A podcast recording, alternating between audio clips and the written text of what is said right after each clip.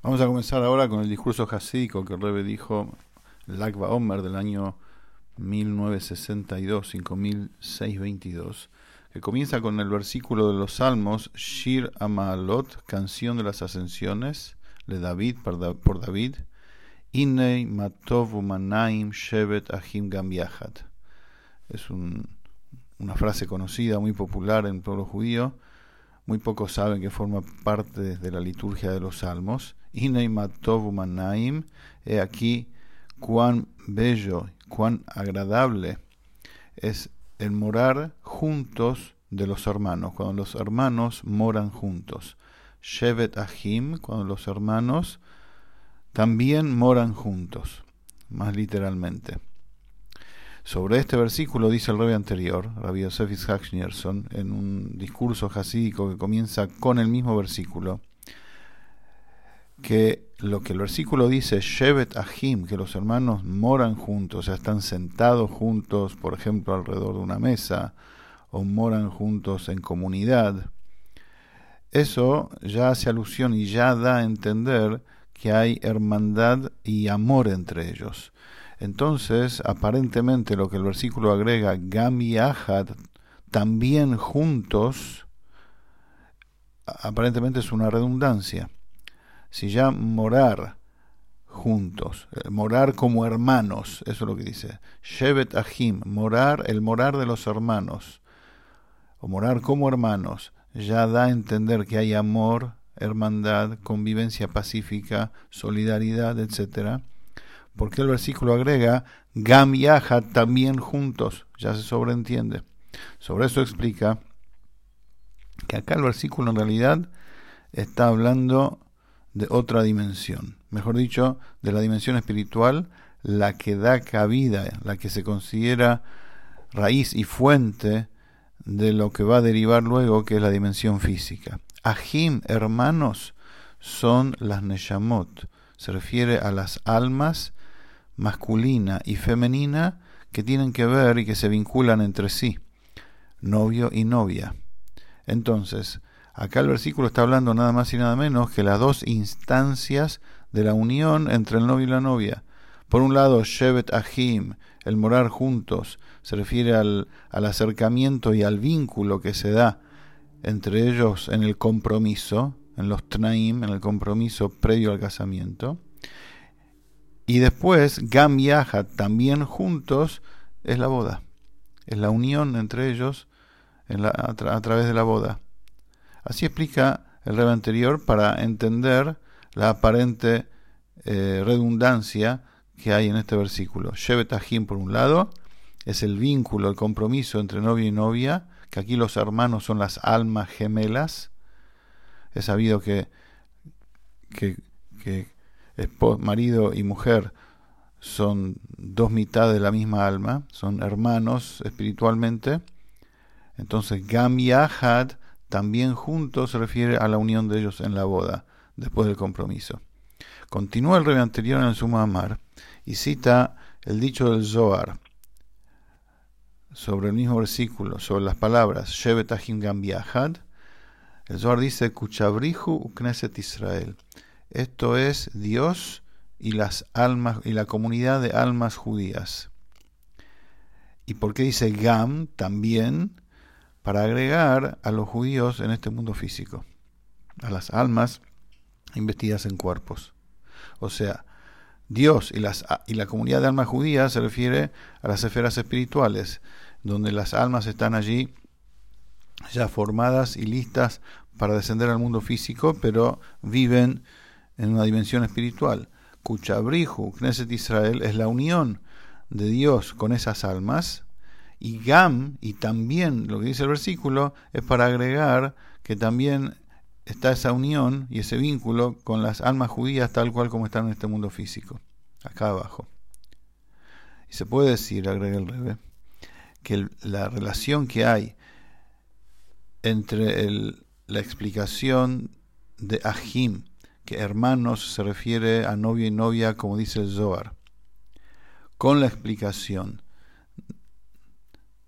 perdón, de Ahim que dice el, el rey anterior, que son novio y novia, con la explicación del Zohar, que es Dios y las almas judías, ¿cuál es el vínculo entre estas dos explicaciones? Porque novio y novia, acá en este mundo físico, almas y metidas en cuerpos, se derivan, o sea, son el paralelo material, el paralelo físico de su fuente y raíz espiritual, que son el novio y la novia en lo alto, ¿Y quién es el novio? Dios. Y la novia, las almas judías. Por eso, el, rey anterior cita lo que dice el Zohar, que se refiere a Shevet es Dios y las almas judías, porque ese, la explicación del Zohar es el yesod, es el fundamento, es la base de su explicación, que hermano se refiere a novio y novia.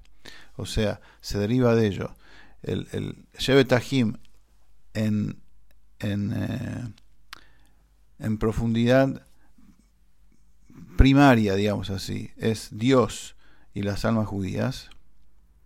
De allí se deriva espiritualmente a almas gemelas del pueblo judío, alma de tono masculino, alma de tono femenino.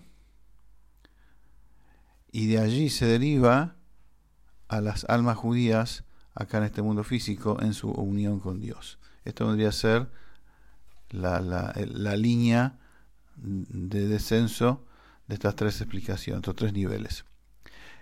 Y el Rebe dice así, se puede agregar que en la explicación que el Rebe anterior da en el Mamar,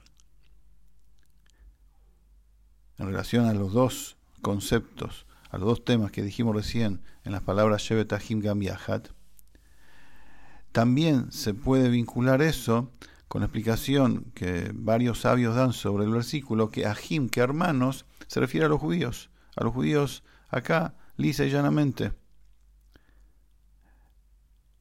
Que en los judíos, en la interrelación, en el amor, en la hermandad entre nosotros, también hay dos niveles, también se la puede clasificar en dos niveles generales. Primero está el vínculo entre uno y otro que, que se compara a un compromiso. Y después, a través de eso, viene la unión. Es decir, hay amor y hay amor. Hay relación y hay relación.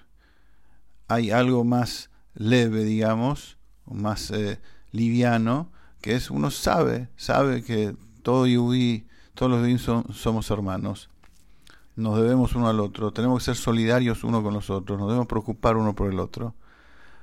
Pero eso lleva a la unión, al amor y sentir de verdad la unión emocional de corazón con el otro. Esos son los dos niveles generales. De acuerdo a esto se puede decir, continuó el Mamar, que el hecho de que se cita también el, la explicación del Zohar, que Shevet Tahim se refiere a la unión de Dios con la comunidad de almas judías en lo alto,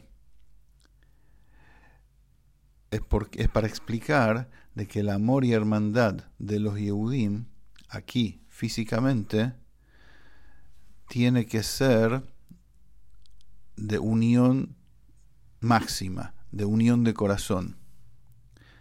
Es decir, a través que se manifiesta y a través que somos conscientes de que en el Shoresh, en la raíz espiritual de las cosas, Dios está unido, Dios es el novio, está unido con las almas judías tal cual como están en su fuente raíz, eso es lo que provee de la posibilidad de que se pueda manifestar la, la unión de los Yudim acá abajo, de la, de la hermandad de los judíos en este mundo físico. Es decir, cuando la Torah dice, amarás a tu prójimo como a ti mismo, ¿cómo lo voy a hablar? ¿Cómo lo puedo amar como mí? Yo soy yo, el otro es otro.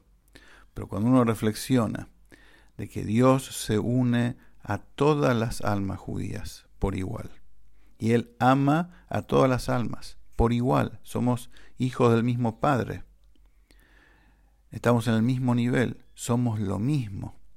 Entonces, si Dios se une al alma del otro igual que a la mía, a la mía igual que al otro, eso es lo que me provee a mí del argumento, eso es lo que me da a mí la posibilidad de manifestar de verdad el profundo y genuino amor al prójimo, porque somos hijos del mismo Padre, quien se une a todos por igual.